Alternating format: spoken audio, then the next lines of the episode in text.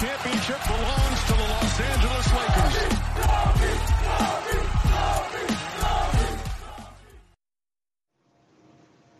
Hello, Lakers Nation. Welcome in. Trevor Lane here for LakersNation.com, your home for everything Lakers. And this is the LakersNation.com off-season show. That's right. The Lakers might not be playing right now. We still have tons of Lakers basketball to talk about and break down as we get ready for next season. We're going to be taking your questions and comments coming in from YouTube, Facebook, and Periscope. And of course, if you're listening to the Apple podcast version of this show, make sure you do rate, review, and subscribe or Spotify, wherever you're listening to the show make sure you show us a little bit of love. Joining me tonight is Matt the Optimist Peralta. Matt, how are you doing, man? Doing well, Trevor. Doing well. Uh, learning learning to love playoff basketball without the Lakers in it. Are you uh, are you still maintaining that optimism despite the Lakers not being uh, not being in action? I, I think I am. I'm I'm still fairly convinced that the Lakers would be playing right now if they were healthy. So you know, all things considered, you can't really there weren't too many things Lakers could do other than be healthy, and obviously they couldn't do that. But I'm hoping for next season that full off season for LeBron James, Anthony Davis, the rest of the guys gets us back on top. I guess let, us start there because that's I think that's going to be the biggest and one of the most interesting things of the off season for me is how does Rob Pelinka look at things? He made a bunch of comments uh, during the exit interviews about how he felt like he put together a championship team. Like this was a championship team but it was external factors that prevented it from reaching that goal. It was injuries, it was COVID stuff. All of that stuff is what really stopped them from reaching that goal. So, with that in mind, how aggressive do you think Pelinka is going to be in terms of running it back versus go out there and add new pieces? I think it really depends what's on the market. I, I, think anytime there's a chance to upgrade the roster, in this case, I know Rob said that he's going to be looking at shooting as a priority this offseason. If if there's someone on the market that's available via trade or free agency that the Lakers can go and get, I think they'll be incredibly aggressive. But I honestly don't think that if the Lakers decided to ultimately just run it back, bring back literally everyone for next season, I think they would still have to be considered a title favorite. So I don't think there's necessarily too much pressure to to improve the roster. But I think given that it's the Lakers we're talking about, LeBron James has a very short window to continue to compete for titles. I think they're going to be aggressive for sure, but I, I don't know. I still like this roster. I think there's a lot of what ifs with this roster, kind of like what Wes Matthews said in his uh, exit interview, that there was just so many what ifs with this Lakers roster that it's just truly hard to evaluate how good they could have been. So I guess all in all, what I'm trying to say is that if there's a shooter out there in the market that the Lakers can get realistically, I say they should go all in for it. But if if the worst case scenario is running it back with his team, I, I think there are worse places to be. Well, I guess let's even dive right into this. You mentioned a shooter, and I agree. I think that's going to be their number one priority. If you can make just a few little tweaks to this roster and add some more shooting, then I think you can drastically improve their chances of winning. Like like for example I will say that even with a hurt Anthony Davis, if the Lakers made their open shots, they are probably still playing basketball right now. Right? If they just knock down a league average number of threes, and this is nothing, you know, not taking anything away from the Suns, but the Lakers dropped out of the playoffs because number one, injury, and number two, they couldn't make the open shots the Suns were giving them. I think that whole series changes if they can do that. So if you can make a few little tweaks here and there, add a shooter or two, this team with roughly the same core could be in a much better position next year. So, rumor came up. Somebody sent this to me in a DM, so I did not hear this myself. But somebody that I've gone back and forth with a little bit mentioned to me that that apparently Ramona Shelburne on ESPN was talking about, you know, if the Lakers are going to make a deal, it would be for somebody like like a Buddy Hield type, if you're going to include like Kyle Kuzma and some other things in a trade. So, and again, I can't verify that. I did not hear it with my own ears, Ramona saying that. Maybe somebody in our chat may have heard it as well. But just in as a hypothetical, what are your thoughts on a potential move if it were to bring in a Buddy Hield esque player to the Lakers? I think he's the exact player that I had in mind. Uh, you, me, and Ryan had a spaces last week, I believe, about this, and Buddy Hield was the name that I had floated.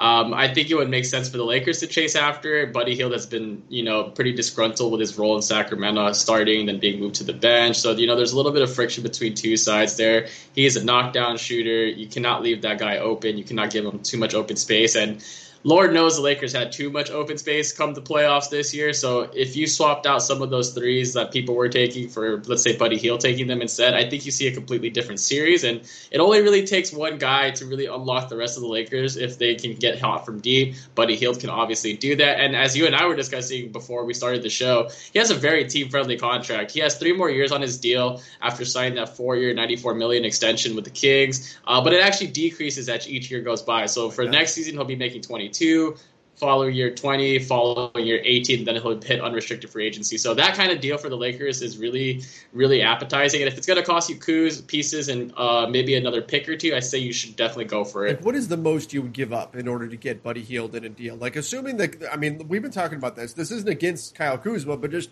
his salary jumps to 13 million. It makes him much easier to put into a trade now than he was this last season. So assume that Kyle Kuzma's in there what's the most you'd be able to add? You'd be willing to add to that if it was to land Buddy Hield.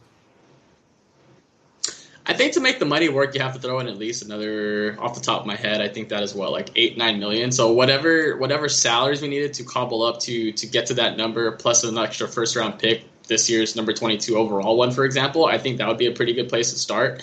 Uh, but here's the thing, though: shooting in the NBA is a premium. So if Buddy Hield is made available, like I, he, I think he might be this offseason, he's gonna have suitors, um, and I think it's gonna cost you at least an extra pick or two. So um, I think I'd be willing to go as far as Kuzma, salary ballast, a first round pick, and maybe an additional second round pick. I think that's about as far as I go in a potential deal for Buddy. So Kuzma, salary ballast could be just about anybody that you could that you could add in there.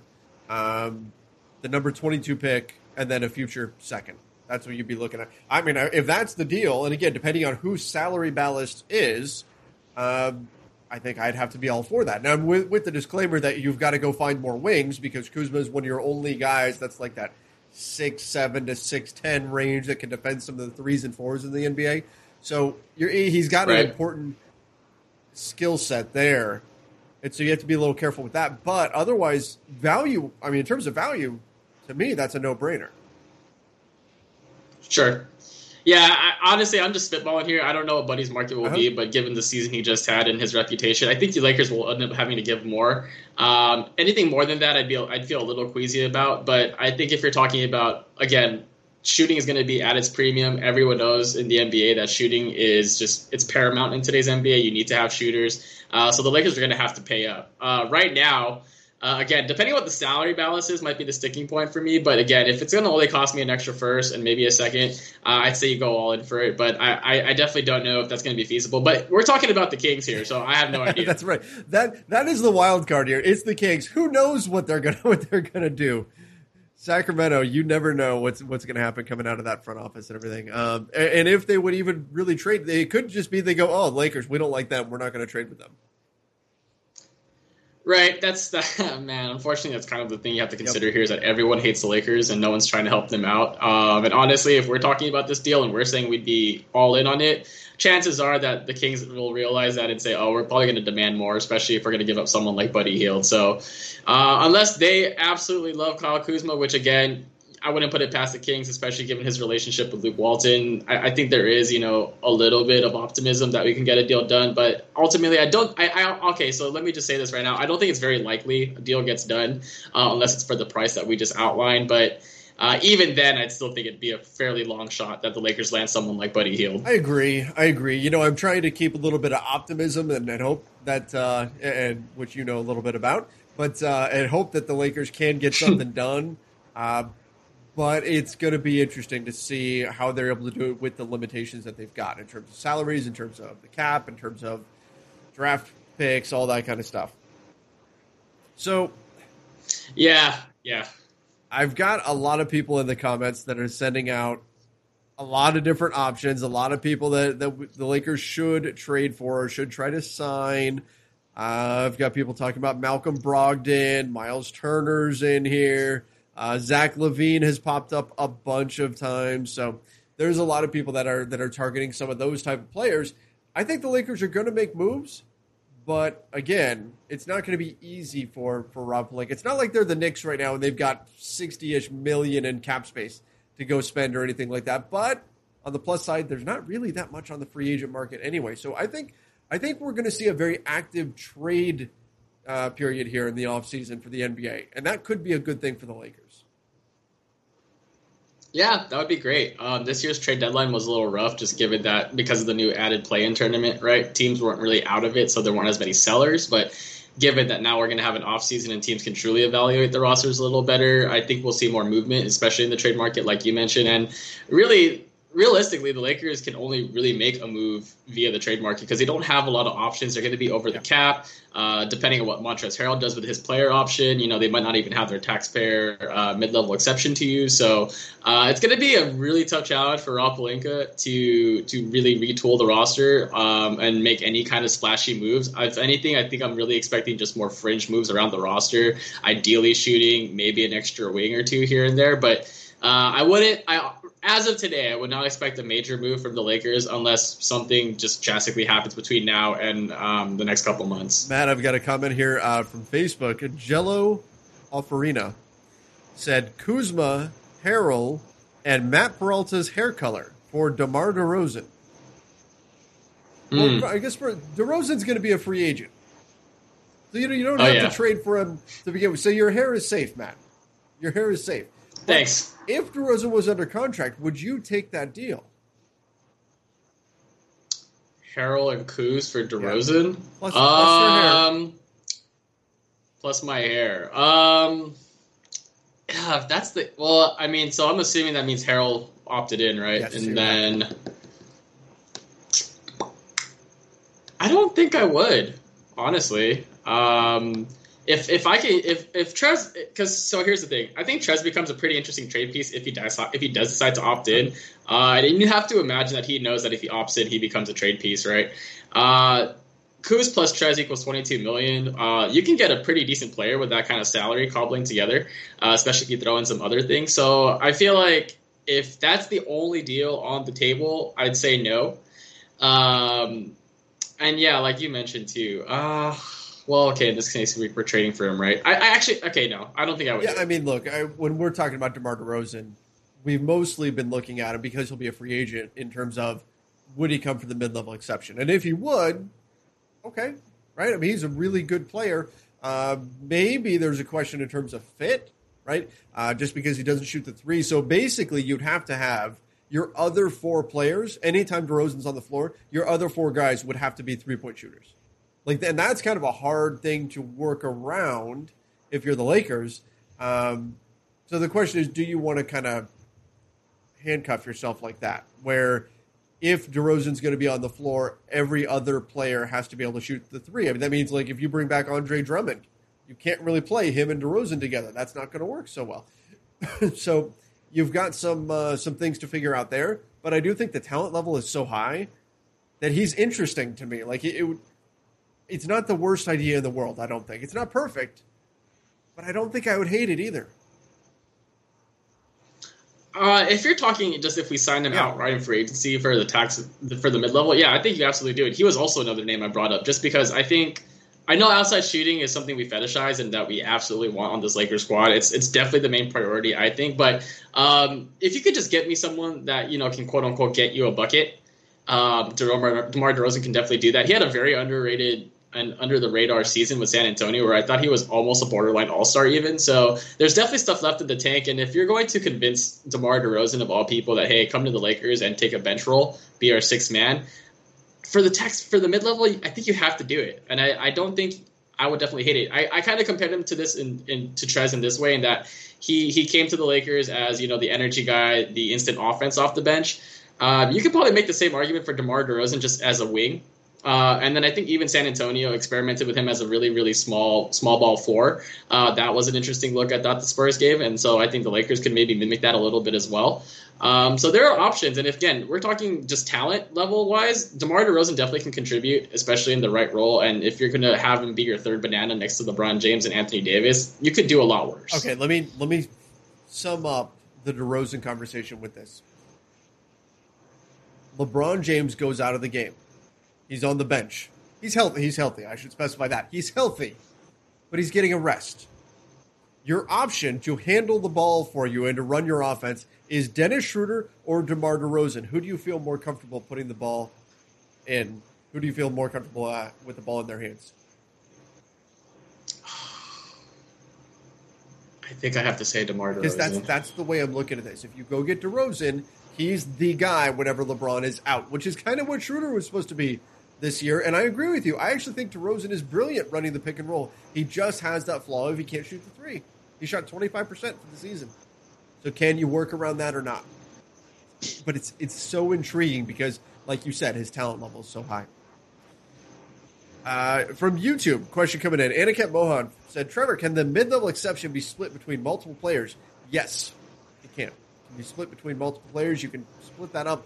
In fact, uh, Keith Smith and I went over the Lakers salary cap situation the other day in a video. If you haven't watched it on the Lakers Nation YouTube channel, you guys should definitely check that out.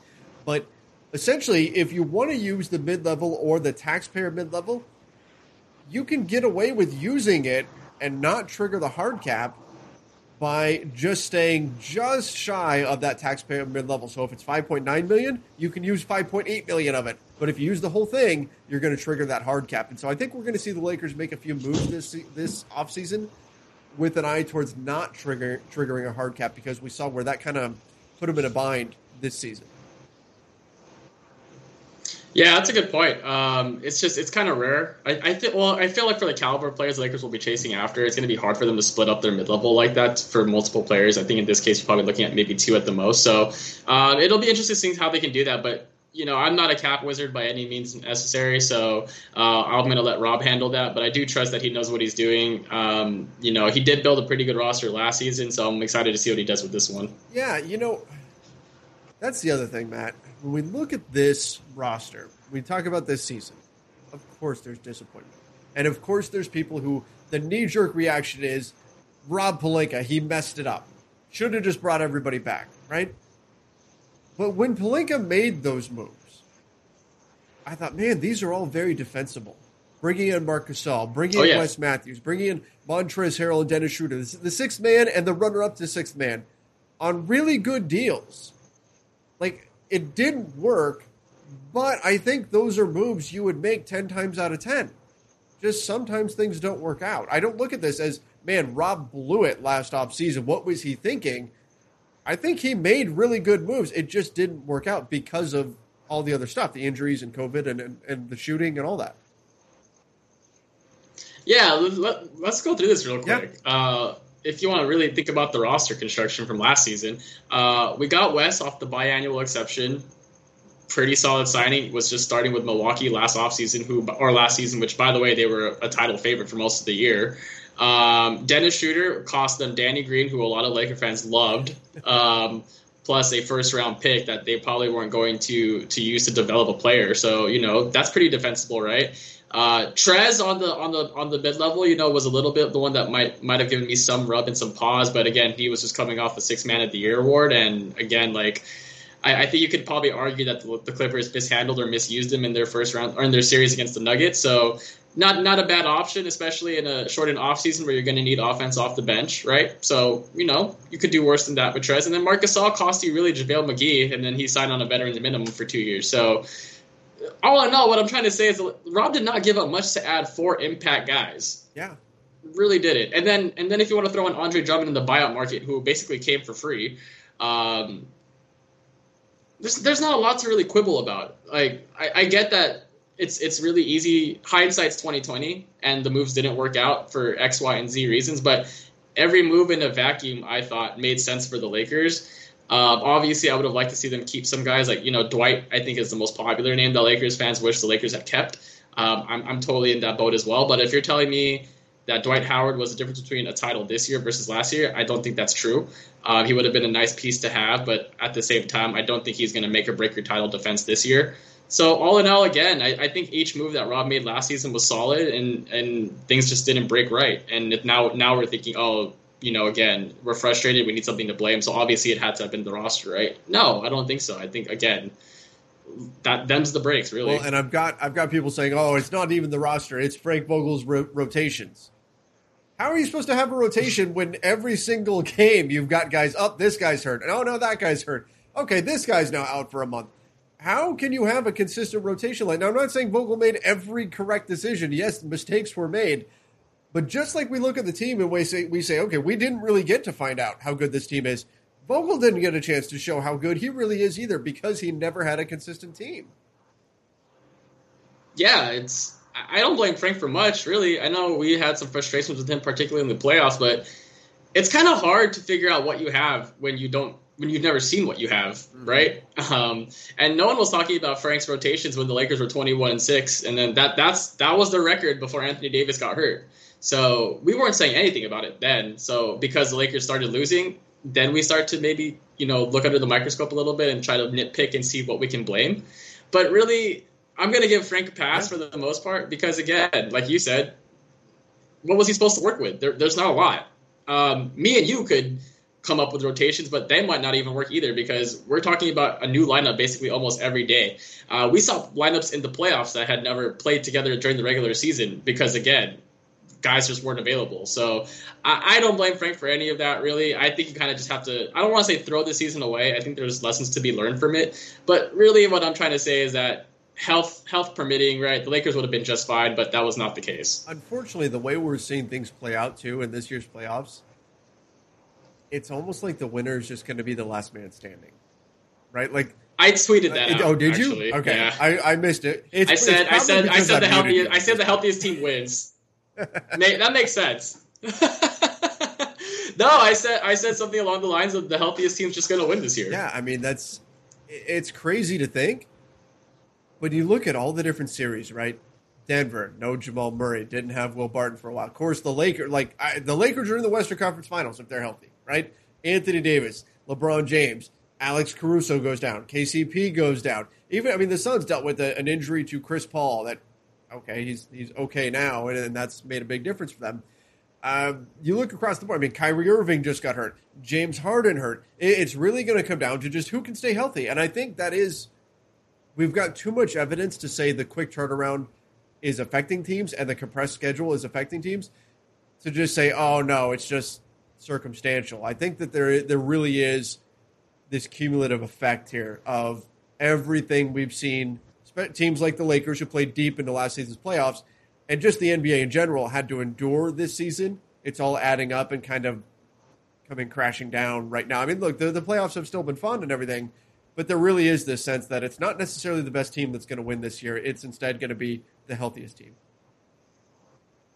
Yeah, it's it's it's really sad to see a playoffs or a championship come down to just who has their guys when the when the time matters the most. Um, it's no secret now that every conference finalist from last from last playoffs is now out, and the teams that are remaining are teams that got bounced early. So you know, go through it. Uh, Philadelphia lost in the first round last year. Brooklyn lost in the first round last year. Uh, Hawks didn't make the playoffs. Suns missed the playoffs. Right. Um, and then the Bucks lost in the second round last year to the Heat. So there, there, there's just a lot of evidence at this point, like that you said, that just suggests that teams were not teams that were playing deep into the postseason last year are getting exponentially punished this year for it.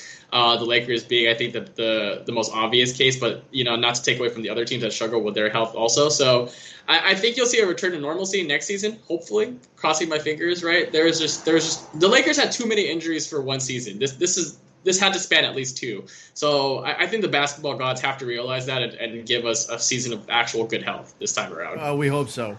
We hope so. That would be nice to have a, a injury free season, or at least relatively injury free season uh, next year. So I've got some people saying, how about a DeMar DeRozan Kyle Lowry reunion on the Lakers? I'd be here for that. I'm good with that one. I'm all for Matt it. is all for it. Kyle Lowry, I'd like it. Double sign and Double trade. Sign and trade. Let's get it done. You know what? I've seen so many people out here, and it kind of drives me a little crazy that have been saying get rid of Schroeder. A lot of people just parroting Magic Johnson and saying and saying, "Oh, he's not he's not yeah. a Laker," right? All these sorts of things, saying get rid of him. No, that is not. You can't. If it's a sign and trade, okay, fine. You're getting something back. I don't I, I don't know how because we've been trying to drive home this point every single time we've talked about this. But if he walks away, let's say he walks into the Knicks cap space, you get nothing. They have there's no money to spend because he walked away. You don't get any more spending power. You just lose the player. That's it. And so even if you're not a fan of Dennis Schroeder, even if you say Magic Johnson is right, Dennis Schroeder is not a Laker, you still want him to be signed, and then you say, cool, and then maybe you trade him at the trade deadline right? There is no positive here to come from Dennis Schroeder walking away unless it's in a sign and trade. I could not agree more. It's just poor asset management, really, because I, I think what, what some people might struggle with is this idea of, of, of cap, of the salary cap, right? Because um, the Lakers are going to be over the cap no matter what they do. There's just no way around it. Um, so, given that, they have very, very, very limited options in terms of adding players. Um, they can't just outright sign a guy after letting Dennis walk. That's just not how it works. So, uh, really their only option is to re-sign Dennis at, at a number, whatever number it is, and then look to trade him afterwards down the line if you really don't want him. Um, and again, we if you're one of those fans that really wants Lakers to swing for the fences and grab a superstar that wants out, you're gonna need salaries on your book to make that work. And right now, right now, as we're talking about it today, the Lakers don't have those. But if they were to re-sign, let's say Dennis Schroeder, to I don't know 18 20 20 whatever million dollars then they can get in talks with us because then they have the actual salary balance to get a trade done so it, it's it, it, might it might sting it might not sit well with you if the Lakers do come to an agreement with Dennis Schroeder which I think they actually will. Uh, but just remember that there is no such thing as an untradeable contract in today's NBA GMs are too creative now. They can get off deals no matter no matter what the situation is. Um, and yeah, so I, I, think it's just it's it's good asset management to get something like Dennis Schroeder on your books and then look to move him down the line if you really don't want the player. So, and that's a that's a great point, and that's exactly where I'm at with Dennis Schroeder. It's the same situation I was at with Dwight Howard, his first tenure in LA, where I said, "Look, it wasn't perfect, but you don't want to see Dwight Howard just walk away. You want to sign him, and then at worst, you trade him down the road." Obviously, that didn't happen. He went to Houston. Um, Andrew Alameda from YouTube said, "What's the difference between being over the cap and being hard capped?" Okay, so the salary cap for next season, I believe it's going to be at 112 million. This is off top of my head. So I believe it's at 112 million. Yeah. So the salary cap at 112 million. That means if your team spends more than 112 million, then you're out of money. Okay, if you have 90 million on your payroll, and then well, there's something. Well, I'm not going to get into the. Uh, empty roster spot charge and, all that kind of stuff. But let's say you've spent ninety yeah. million. That means you've got 22 million to go spend. Right? That's how much spending power you've got to go spend out of the market, give or take a few because of some other rules and things like that. But you've got money to go spend. If you were at 114 million and the cap is 112, yeah. you don't have money to go spend except get it that word except there are some exceptions, right? You can use exceptions to go over the cap. See, the NBA they didn't want a veteran player who's been in the NBA for a long time to not have a job anymore because teams said, "Oh, we're over the cap now. We don't have any more money." So they made it a soft cap, which means you can continue adding onto your roster by using exceptions. So, for example, the veteran minimum is an exception. You can add as many veteran mm-hmm. minimum contracts as you want. Let's say they were two million apiece. You could add five more veteran minimum players. Next thing you know, you're at a salary of 100, what, 124 million. Okay, so you can keep adding on. That's why the NBA is considered a soft cap. However, there's some things that you can do where if you use your biannual exception, you use all of your mid-level exception. Uh, if you receive a player in a sign and trade, okay, then you trigger what's called a hard cap, and that is just a definite ceiling, and it's going to be right around 141 ish million. Again, that's off top of my head, but right in that range It'll be an absolute ceiling that no matter what, you cannot go over. The Lakers triggered a hard cap last year, and that's why, for most of the season, they only had 14 players on their roster because they were right at that limit and they couldn't cross it for anything, so they couldn't add another player to their roster. I hope that made sense. The NBA's salary situation gets ridiculous, but I, I hope that answers the question. Yeah, great, great uh, explanation there. Honestly, some parts I kind of forgot myself, but you're right. Um, I think last year's hard cap was set about 137, 138 million. So if you were, you know, scrolling through cap sheets and you were wondering why the Lakers kept that roster spot open so long, it's because, for instance, the contract that they gave Andre Drummond was prorated when they signed him. So uh, I believe he only made five hundred sixty thousand off the top of my head. I'm not entirely too sure. Had they done that earlier this season, they wouldn't have been able to afford him given the sat, the hard cap. So it was so the timing of the signing was also very crucial in bringing Andre Drummond aboard. But Trevor's exactly right. Um, there are certain things you can and can't do when you're over the cap. um, and then doing certain things like using one of those exceptions that he laid out would trigger the hard cap. So uh, it's a little frustrating for fans because, like, when you look at the team like the Brooklyn Nets that just signed literally every player on the market, even though they had three max guys. Um, it doesn't make sense, but then you kind of go get into some of those exceptions, right? They had their disabled player exception. They still have the mid level. They used they used I believe a veterans minimum, or they used a, a prorated contract to sign Blake Griffin. So they had options, and they were definitely within their rights to do that. Uh, so no, the Nets were not breaking any rules, and they weren't breaking the NBA. They were just playing within the cap structure that they were given, and so the Lakers will have to do the same this offseason. And that's what I get a lot of. I get a lot of people saying, "Well, how do the Nets have three max players then? How is that possible?" Well, because they had contracts on their roster that they could use to trade for James Harden. So they brought on James Harden's salary. They didn't use cap space to sign him. They were already over the cap, but they were able to send out enough contracts to bring him in. So that's how the Nets did that. As far as how they still had money to go spend, yeah, like Matt said, they had exceptions and things of that nature. When they did have cap space, they used it on Kevin Durant and Kyrie Irving. And again, it's a soft cap system. You can pay your own free agents. That's another way you can exceed the cap. Is you can pay your own free agents through something called bird rights. So what they didn't, the NBA didn't want teams to draft a player, develop a player. They spend the money to become a contender, and then that team has no way to keep their own player that they spent all that time developing. They just have to watch that player go somewhere else because they don't have enough money. The NBA didn't want that situation to play out, so they created bird rights, which allows you to exceed the cap to re-sign your own free agent, assuming they have a certain number of years banked with your team. So, for example, for the Lakers, they're over the cap. They could sign Alex Caruso to a $15 million deal per year, right? It's they're over the cap, but it, he's their own free agent, so they can sign him. That's why for the Lakers this offseason, a lot of this is going to be about talent retention. The Lakers are over the cap, but they got Dennis Schroeder's bird rights when they signed him, so they could, or when they traded for him, so they can go over the cap to continue signing him and bring these guys back. That's how that system works. That's why the Nets were able to bring Joe Harris back on such a big deal. Um, the Nets, like Matt said, they didn't break any rules.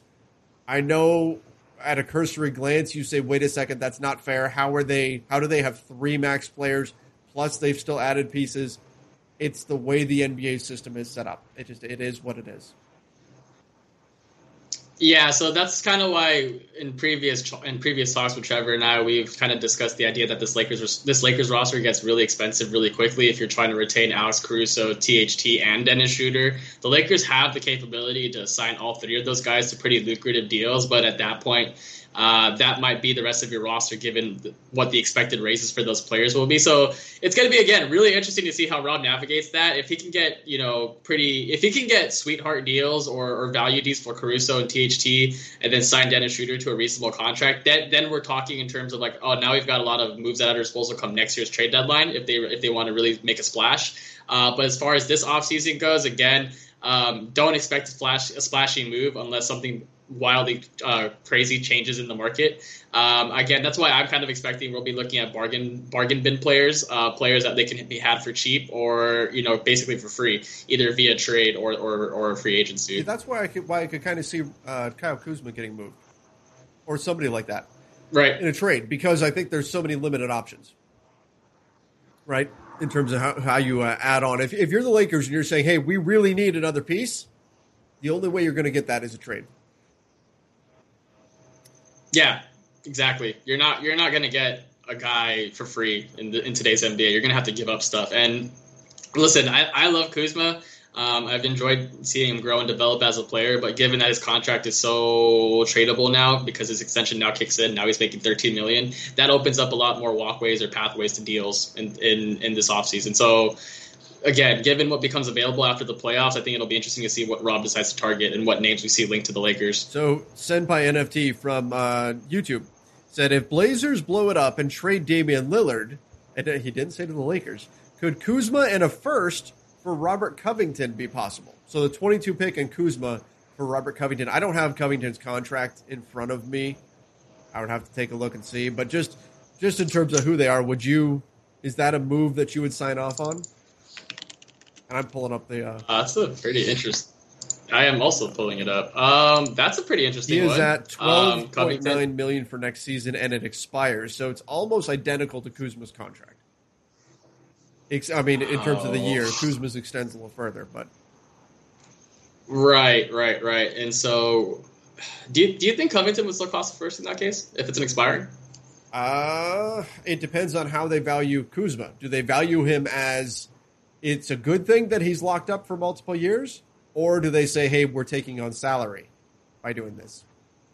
Where do you? And, and I'd imagine if you ask thirty teams what they see Kuzma as, positive or negative value, you're probably going to get a mixed response right now. I was going to say it's probably Yeah. split. Yeah. Um, I don't know if I'd want to do a first. I, I, am I talking like this year's first or first down the line? Um, I think. Oh, if I'm trading this year's first and Kuz for Covington, I'd look really hard at that deal. Uh, but I'll say this right now: I think Robert Covington is a very fine player as a role player, as a role guy. I, I just think that the idea of Robert Covington is more attractive than the actual player Okay. um, in, in this in, in today's NBA. Um, just because I think he's not quite the lockdown defender, or quite the same perimeter defender that he used to be. He's still an excellent rotation defender, backline defender, even, um, and as a three point shooter, he can be a little hot and cold. But um, it's that archetype of player that is definitely the, what the Lakers need. But I just don't know if that necessarily the draft compensation really makes up for what you'd be getting. Um, I'd have to sit and think about that for a little bit. My, my my initial gut reaction says no, just because it's a first. But if you told me I could trade a second and and Kuz for it, I'd definitely do it. I would do it. I would do. I, well, okay. The first, I might. If it was a second, I would definitely do it. Covington Right. on the year with the Blazers, which was a down year, the first time that he scored in single digits since his rookie season back with Houston, and then he got put on a uh, on a uh, on that Philly deal where he was on uh, oh what uh, the Hinkie special, where it was like a, a super cheap contract for like four years in a row. Uh, but this is the the first year, yeah. This is the first year that he's been single digit in points since his rookie year. 8.5 points per game, which obviously that's not great or whatever, but but 6.7 rebounds, 1.7 assists, 1.4 steals, 1.2 blocks. I like that combination of blocks and steals. Plus. Love it. plus shot 38% from deep. Kyle Kuzma in his career in 4 years now with the Lakers has not shot 38% from deep. Covington averages Uh, Trevor, what's what's what what's thirty eight percent minus minus ten percent though? Because there's a Lakers shooting That's, that's tax true. here. So he would shoot twenty eight percent for the Lakers. His career average is thirty six percent from three. So you know he's a he's a better shooter from three than Kuzma is. Very different skill set. But I'm intrigued by by Covington. I think he'd be an interesting fit just in terms of defense and floor spacer type guy. Yeah, no, I, I definitely see it. Um, I think it depends on how the rest of the roster shakes out too, because Kuz was coming off the bench. I'm assuming that if you're going to trade for Covington and give up draft compensation, you'd probably want to start him, right? Probably. Yeah. Um let's see. People are saying don't put Dennis Schroeder into trade scenarios. He's a free agent. Well, yeah, but you, you can sign and trade him. That's that's what we're holding out hope for. Is if he does decide he wants to go somewhere else, he needs the Lakers' help in order to get to that somewhere else. That's going to be really key. Have we? Uh, I'm sure you've already talked about it previously, but that report that was floated around about the Raptors being interested in trading Dennis Schroeder caught my eye Yeah. quite a bit. Uh, got a little giddy when I saw that. I mean, they're interested interested in signing him, and they don't have a lot of cap space. I guess my question, though, Matt, is this: Is there a team out there that's even willing to offer Dennis Schroeder four years, 84, 84 million? Is there a team in the NBA willing to offer that right now? I can't say with any certainty that, that, that that's a yes. So, what's going to happen? like everyone knows what the offer was to Schroeder. Everyone knows what he turned down. I, I don't know how this is going to play out. Yeah, um, I thought the Knicks being interested in a trade was pretty was was uh, was pretty interesting. Um, you know, I I, Well, they can just I feel like if I'm the Knicks though, I yeah they could just sign him. And and honestly, I, if I'm the Knicks, I, I tweet this a lot. I like whisper, but honestly, I'd probably just be looking to re-sign Derrick Rose if I'm the Knicks. Um, it wouldn't cost you nearly as much as Dennis Schroeder in terms of in terms of uh, payroll. Um, yeah, I don't know. Um, maybe the Bulls, kind of. If if if Lonzo doesn't work out in restricted free agency, I, I could see that. Um, but I don't think four for eighty four. I don't think he's going to get four years. I'm going to say that right now. I, I think at this point, I don't know if Dennis is actually going to get four years on the market. But if you told me give me the same give me the same annual salary, but for two or three years, I definitely see that happening. I've got this like scenario that's been in my head, Matt, and and it's because I look at things from the Lakers' perspective in terms of what's best for the Lakers, not necessarily for the individual player. This would be a terrible scenario for Dennis Schroeder. Great for the Lakers, though. So, so I follow me, going follow me on this one. Let's say Rob Pelinka and Schroeder they're negotiating, right? And as they're having this conversation, phone goes off. You check your phone, right? Rob Pelinka looks and it's a Woj bomb. And it says the Knicks have agreed with whatever free agent point guard is out there. That changes the entire market and shifts all of the power into the favor of the Lakers in terms of Dennis Schroeder because the, the Knicks are the big boogeyman out there for Schroeder and just about every other free agent to say, hey, we can go here. They've got tons of cap space. After they are off the market for a point guard, it dries up pretty quick, and you run into a lot of teams that would need the Lakers' help in order to land Schroeder. Yeah, I think the nightmare scenario for Schroeder and his and his representation would be, let's say Kyle Lowry goes to the Knicks, uh, the Bulls throw a, a, huge offer sheet at Lonzo that he signs, and the Pelicans decide not to match. Then, then you're kind of SOL if you're Dennis because not a lot of teams need his kind of his kind of point guard skills. Um, so I think at that point you almost have to settle for a deal with the Lakers, and then and then just hope things work out for there. And let me say this about Dennis right now. Um, I, I, don't think it can be understated that he went through COVID protocols right before the playoffs yes. started, uh, and came back with like I think it was two games. I think he came the same day uh, that he came back the same day LeBron James did, which only gave him two regular season games, and then immediately got thrown into a fire in the first round. Um, so I'll say this: I'll, I'll give Dennis not a pass per se, but I can understand why he struggled in that series. And and I think if we're me and you were talking about this around the trade deadline, we were sweating well, you were sweating. I was more like, I think a deal will get done. but I remember you were saying we need to get an extension done with Schroeder right away. Um, and it's because that that Dennis Schroeder midseason was worth the four years, eighty four million for sure. If anything, he might have outplayed that. Um, I personally think that player is still somewhere in there. Um, I don't think it can be understated the idea that the Lakers had, I think, 20 total practices over the entire regular season plus the playoffs. Um, then all the injuries happened. Um, and then again, Dennis Schroeder, like I said previously, wasn't meant to be the second or lead guy for the Lakers. He was really he really came in to be the third guy. So if you if you put him if you push him up a peg and force him to be and take and force him to take more responsibility, I think you see him struggle, and that was definitely evident with LeBron James and Anthony Davis out. But let's say you slot him back into what I think the Lakers were expecting to get out of him. I think he looks a lot better. So this is just a really roundabout way of me saying I think Dennis is better than what he showed. Um, and I definitely think at this point, if the Lakers do resign him for anything lower than that reported for for 84, I think you're honestly going to get a relative value contract or a relative, a relative value deal for Schroeder. No, I agree. I think that Schroeder is is probably better than most people give him credit for. There is a recency bias at play here where we remember, okay, that horrible game five, that no show performance there, and that has sort of poisoned our, our thinking on him, right? And maybe rightfully so. But he was better during points point, uh, parts of the season. There were a lot of moments where he was really good. Um, he didn't shoot quite as well in the season as we were hoping. He didn't keep up those Oklahoma City numbers of forty seven percent from three. That dropped down, uh, or no, thirty nine percent from three. And forty-seven percent from the right. field. That dropped down to forty-four percent from the field, and thirty-four percent from three, and that—that's a big difference. Um, so that was unfortunate from you know the Lakers standpoint that he wasn't able to keep up that shooting. But overall, Schroeder is probably a better player than a lot of people give him credit for.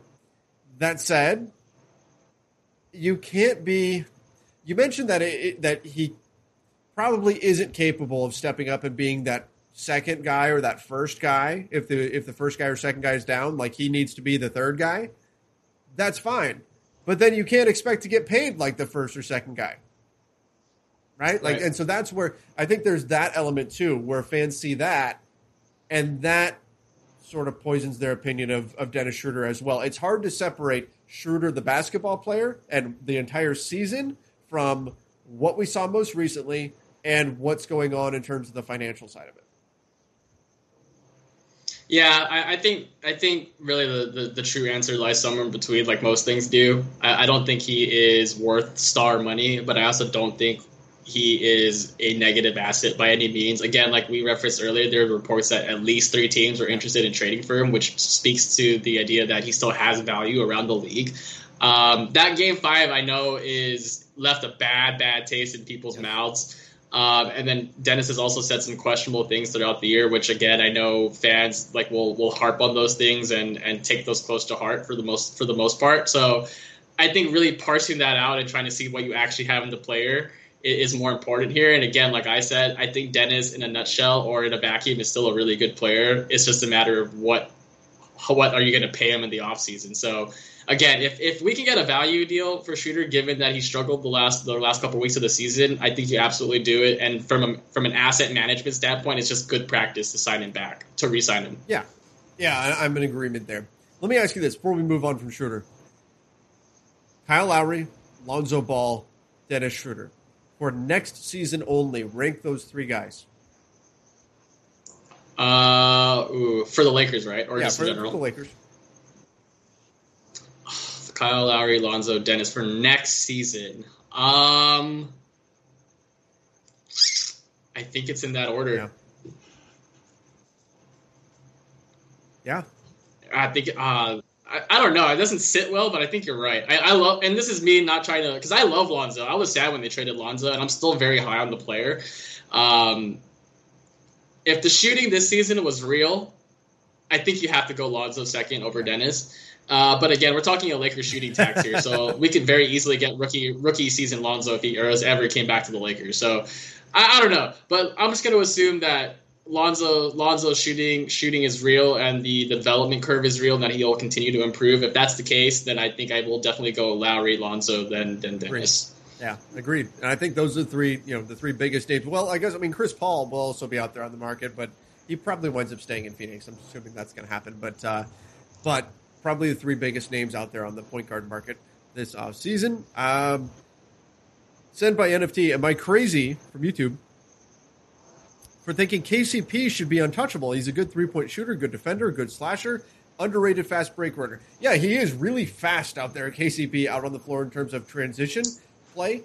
Um, isn't a great finisher necessarily in transition, but uh, but he is extremely quick. Can shoot the ball. Was the best three point shooter on the team this season. Uh, if McLemore was on the team the entire season, then maybe you could make an argument there. But forty one percent from three for the season for uh, for KCP, so you got to like that.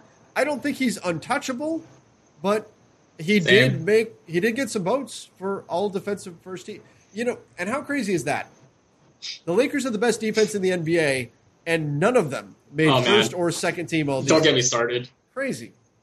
Don't get me started, man. Um, yeah, I, I said this. If you're not going to credit any of the Lakers with a with a defensive team nod, then Frank Vogel should have gotten more coach of the Yeah. coach of the year uh, votes. There's just no way that you have the number one defense in the league and you don't get any representation. I get it, injuries, but there's something to be said about the job Frank Vogel did, and this is why I like Frank as a coach is that he was still able to keep the number one defense throughout the league with players in and out basically every night. Uh, so credit to Frank Vogel there, but yeah, I think it's a little ridiculous that the the sec the number two defense, the Sixers, got three guys represented on those teams, and the Lakers got zero. I think that's a little yeah, weird. It, it definitely is. It definitely is. Well, like if Anthony Davis was healthy, he certainly shows up on there, and he actually got a vote Oh, or sure. two, as I recall. Um, but in any event, uh, you know, I do want to talk about before we call it a night here. Woj put out a tweet. Adrian Wojnarowski put out a tweet earlier, and he mentioned a couple of players, Trae Young and James Harden, and said the NBA, this is music to my ears, is going to start taking a look at what is a natural shooting motion, motion and what is not. And that doesn't mean they're going to start making this call. That means they're going to discuss this this offseason. But the fact that Woj is putting it out there suggests that there's some momentum behind this. That the NBA is going to start taking this into account. I have no idea how you legislate this, but this has been one of my big gripes all season. Unnatural shooting motions. We've been seeing it from so many players who are just trying to draw a whistle, and it drives me crazy. I don't want to see a player make a play where the success or failure of the play is determined by whether or not they were able to fool the referee. I want to see a guy play basketball, right? Not can I get the ref to blow the whistle. So I'm really excited about this. And I, I would have to imagine that no matter what happens, players are going to find a way to work around it. There's going to be a new thing in its place. It's going to be this never ending struggle. But I'm glad that the NBA, it looks like they're probably going to address this. Yeah, I just want to know. I just wanted you to know the reason why I'm giggling is because you're the first person I thought of when that when that tweet came you out. Know, you know, it drives me nuts. yeah, I'm like, oh, Trevor's going to love I did. this. Yes, I, but yeah, I, I know it, it, it it's definitely annoying to see it happen when you're watching games, especially when it comes against the Lakers. And no, it's not just Trae Young and James Harden. I think those are the two worst offenders. But you know, people like Damian Lillard also do it. Uh, as much as it pains me to say it, because I love Damian Lillard, but there are, there are guys in the NBA that that know that this rule isn't being enforced right now, and so they're going to take full advantage of it and get to the line any way they can. It's just smart basketball. I don't think it's pretty. I don't think it's I don't think it's basketball at its purest form. But I mean, again, like I said, if it's within the rules, then I think you have to do it until until they make a decision or they decide to change it. Um, and yeah, I'm glad they're looking at it because I just think it's funny when guys do it because you don't you don't grow up and you're, you're not taught No. that as a kid when you're when you're when you're playing when you're learning how to play basketball. You're, you're never going to have a coach at a youth level says, okay, in order to draw a foul, here's what you should do. Uh, that that is definitely a learned thing. That's definitely when you get to the professional level where you realize, oh, I can get free throws if I just do this. Um, so I'm not going to fault guys for it. It's just annoying as a fan to see it. So, like you said, I'm glad that the league is deciding to look at it. It, re- it reminds you a lot of the swing through motion, right? Um, Kobe was very popular for doing it. Kevin Durant, right? The swing through motion, where if the defender's arms is, is draped on your arm and you swing through and draw a foul, they used to call that a shooting foul. Now it's just a common foul. Um, I think you might see something like that uh, in terms of a rule tweak, where if the guy decides to jump into uh, contact, uh, they might not rule it a shooting foul and more a common foul. I think that might be you know a way to legislate the rule a little better, or they might just not call it at all. Well, I Who knows? I think it's interesting because the NBA for years now, decades really, they've been pushing offense. Offense, offense. Offense is what sells. Let's continue to promote this. Let's continue to make sure that we officiate the game in a way that benefits the offense. Right? And it's gone obviously to extreme levels now.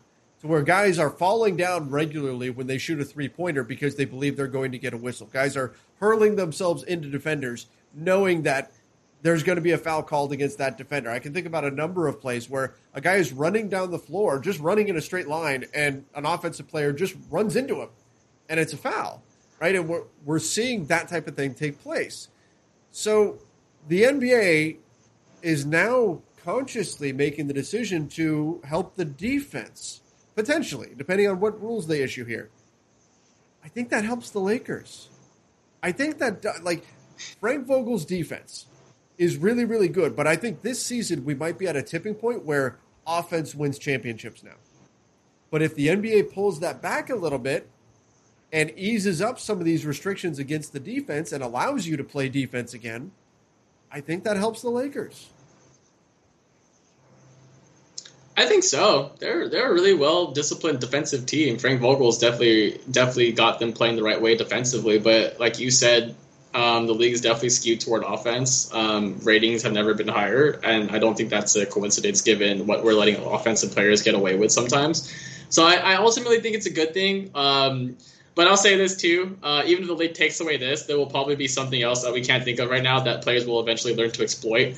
Uh, so I would just brace yourself for that. But as far as the foul baiting goes, or the unnatural shooting motion thing goes, I think it's a good thing that we could be potentially looking at getting rid of it, or at least legislating it in a way that makes sense and helps the defense out. Yeah, and that's that's just it, right? Is coming up with a way to just take some of that out of the game. Like you said, if you are a casual basketball fan, there's nothing wrong with that. You flip on a game and you see guys just falling all over the floor. That's not how you grew up playing the game. That's not what you learned. That's not what you were taught. If you go do that in a pickup game, you're getting laughed off the court. So why why Oh, yeah. why allow this stuff to happen in the NBA? And so I, I was really happy to see that uh, that come up. Yeah, for your sake, I hope they institute something because I can't imagine another season of you having to watch Trae Young foul bait his way to like 20 points. So It would not be fun. I, I would not enjoy that. So here's the other thing, Matt. I wonder if this was a factor in the NBA deciding to take a look at all this kind of stuff. If maybe they'd gone too far. So last season, the Milwaukee Bucks had the best offense, the best offensive rating in the NBA, right? No, the Dallas Mavericks did. The Mavericks had the best they had like a historic. Yes, they had the best, almost offensive 116 offensive rating was the Mavs last season. The Mavs this season would be eighth. Last season's Mavs would be eighth in offensive rating this season, and the Mavs broke records last season. I mean, that there, there's probably something to that. I also just think defenses this year were, I don't know. I mean, I don't want to make any bubble excuses. I just think defenses weren't trying as hard given the short turnaround, and guys just couldn't exert that much energy defensively. That's kind of where I think it is. But I, I do think that that's part of it, is because again, uh, we are seeing teams put up points like we've never seen before. Uh, not since like the early '70s, '60s basketball, where no one played any defense, literally. Um, so I, I, think that probably plays a part of it, and I'm I'm hoping hoping that we see less of this next season because again, like you said, it doesn't necessarily drive me insane. Um, because I only normally watch Lakers games for the most part, so I don't get to see it as often. But if I'm if I'm a guy that watches basketball on a daily basis, like religiously, and I'm seeing it every single day, then I'd have more of a gripe with it for sure. So I'm hoping that the league comes to a, a solid conclusion or a solid way to legislate this going forward. Yeah, yeah, agreed, agreed. All right, guys. Appreciate all of you joining us. Um, I'm still getting comments coming in, people saying, try to sign this guy, try to get that guy. I can't wait for free agency to start, and it sucks that it's so far away. So end of July, we're going to see things really start to pick up. Well, maybe mid July. Things will pick up. We're going to get the draft coming in and, and all of that. But I can't wait till we can really start diving into some of the, the stuff that's going to be happening here. Obviously, we've got a little bit of a wait, but hopefully it'll make the payoff next season that much sweeter. Matt, thanks so much for, for coming on here, and uh, we're going to keep at it all the way through the off season, Mondays and Thursdays, right here at nine o'clock Pacific time. Yeah, thanks for having me. This was fun. I, I like talking about the off season. I know we'd rather be talking playoff basketball right now, but as far as the offseason go, it's always an exciting time. Uh, you've alluded to it, but LakersNation.com is going to be at its busiest between the end of the season and through free agency. So trust me, guys, we have a lot more things to discuss going forward. Absolutely, absolutely, and I can't wait for it. Plus, Summer League is back. Let's go. oh yeah, a lot of good stuff coming on. I'm psyched this summer. All right, everybody. Thanks so much for joining us. Make sure you come back on Monday. We'll be right here again, 9 o'clock Pacific time. Till then, see ya and stay safe.